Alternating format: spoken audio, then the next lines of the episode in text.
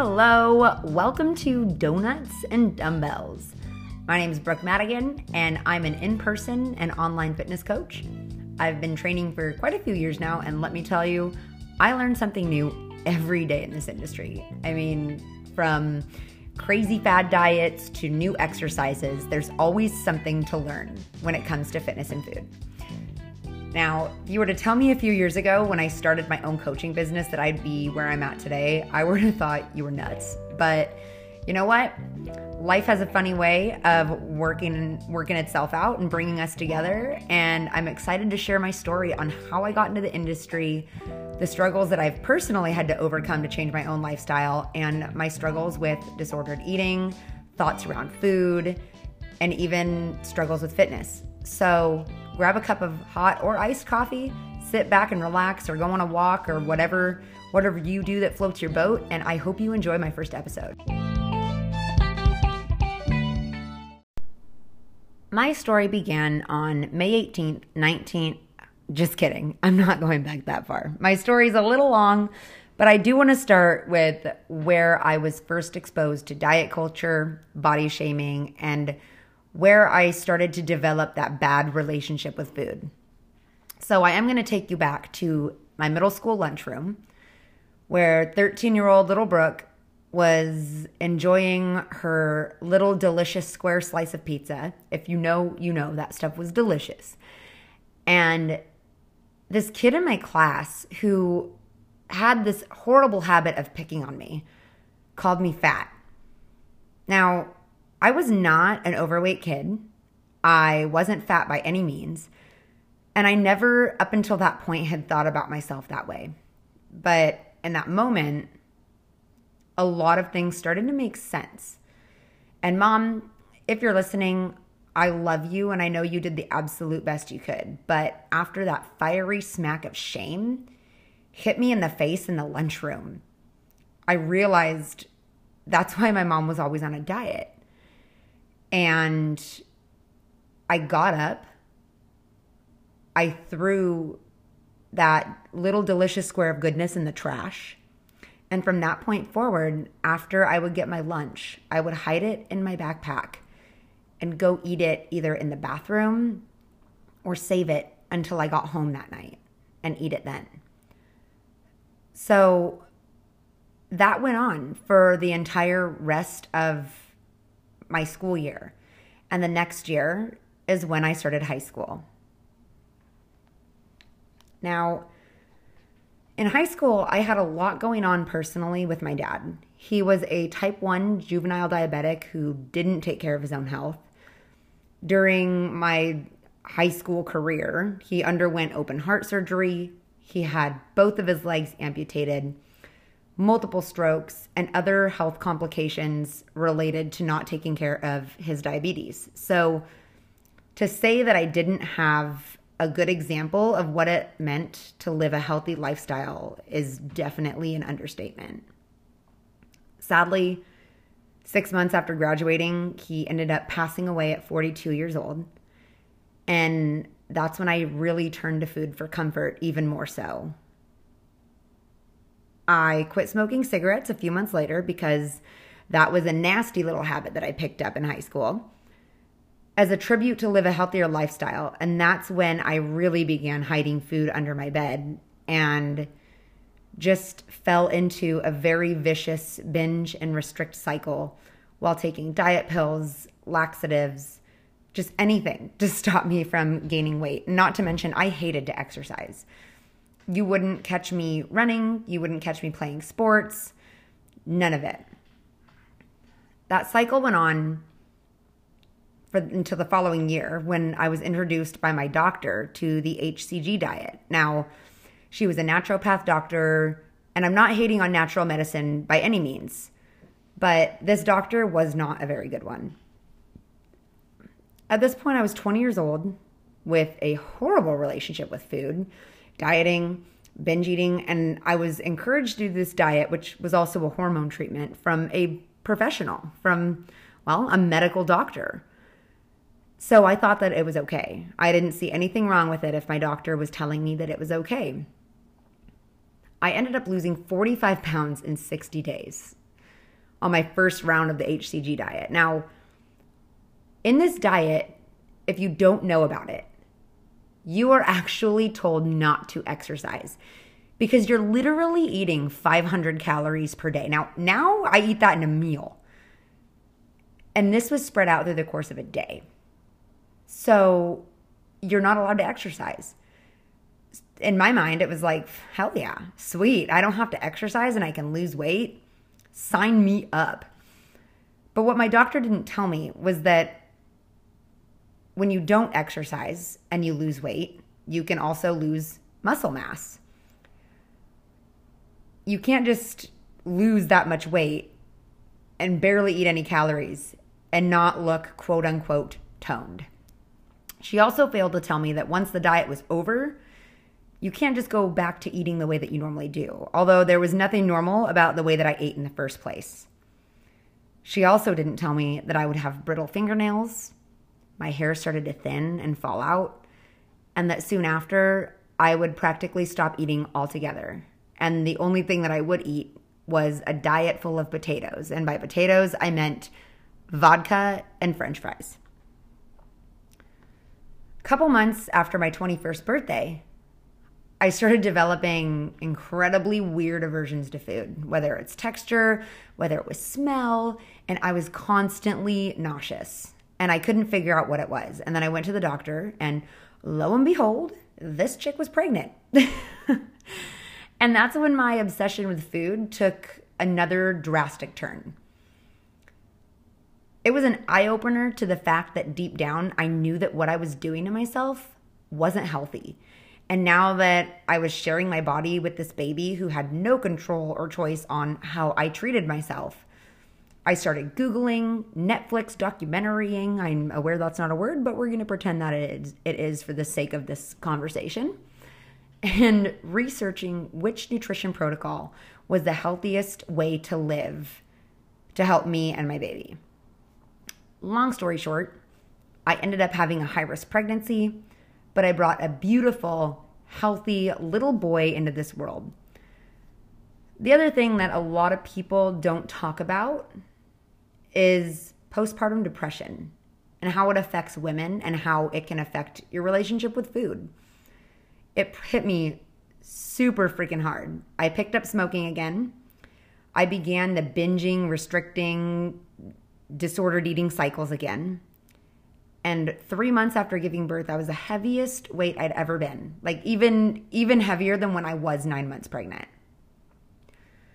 During that time, I avoided taking pictures at all costs. And to this day, you'll rarely find a picture of me and my son from when he was a baby or just from that time in my life in general because I was so ashamed of how I looked and how I felt about myself. And those are memories that I will never have documented.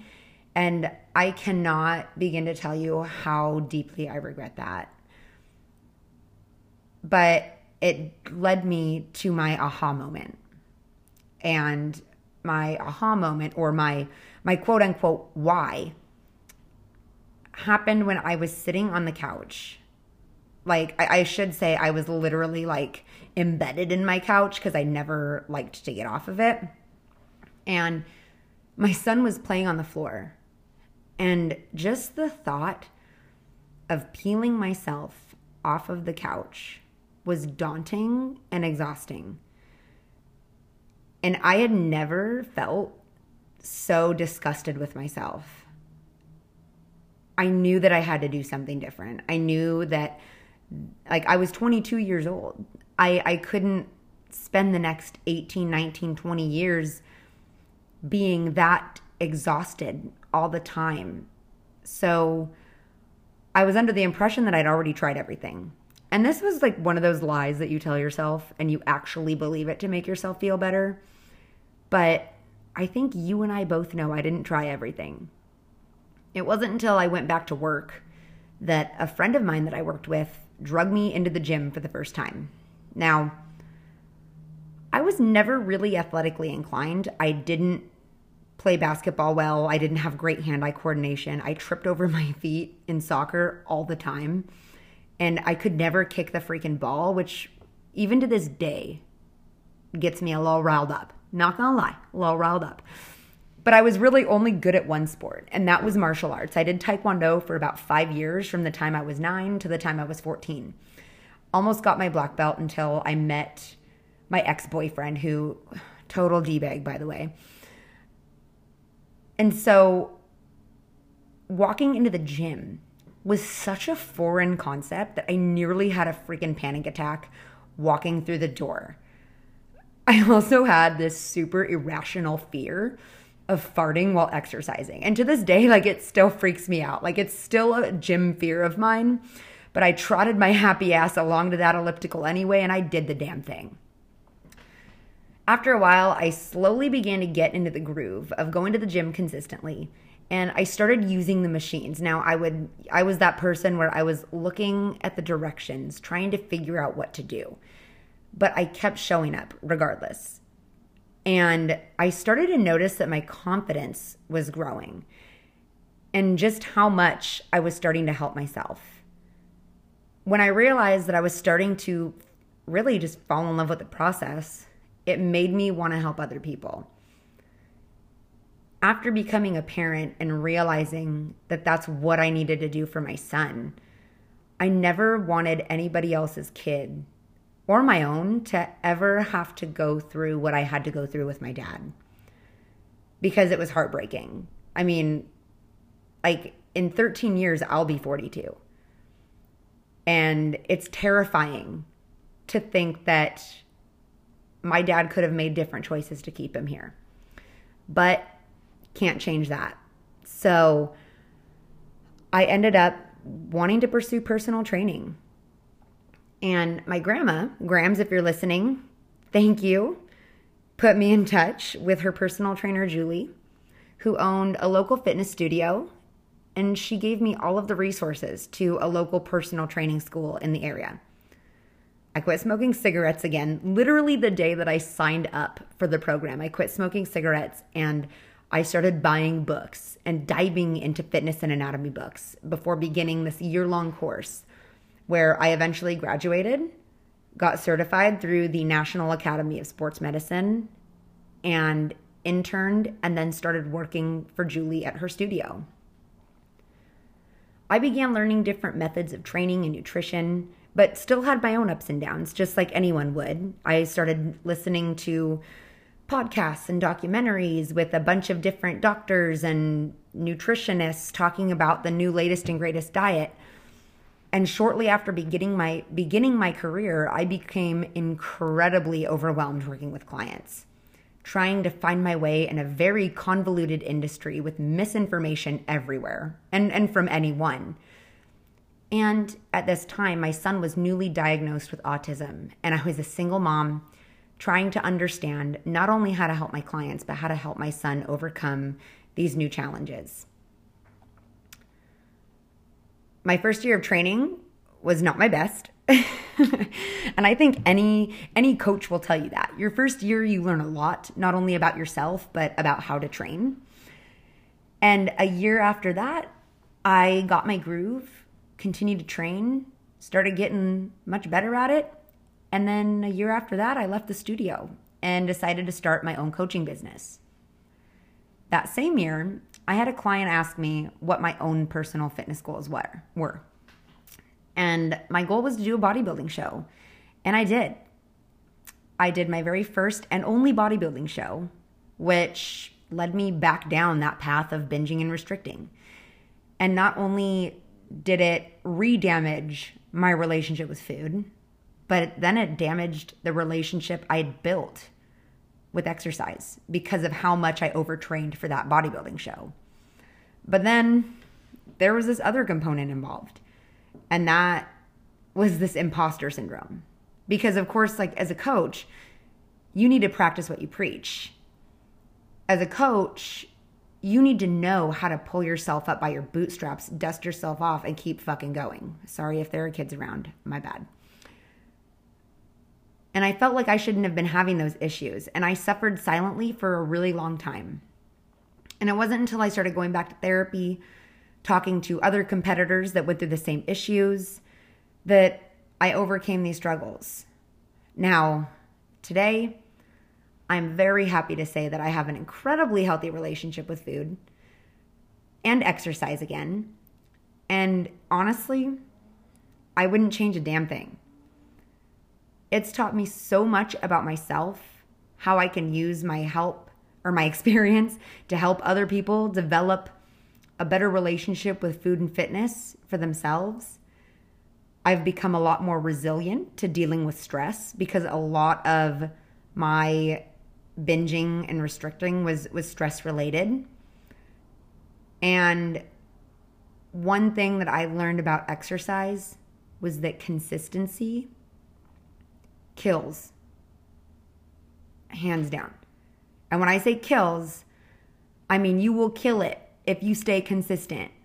And in this case, killing it is a good thing. If you stay consistent and you just start doing one thing, whether it's going to the gym, whether it's just going outside and going on a walk, as long as you start, you're never going to fail. And even though I've had a bumpy road and I've had my ups and I've had my downs, and I know that I have friends and family listening, and some people may not have even realized that that was something that I went through. But we all have those skeletons in our closet.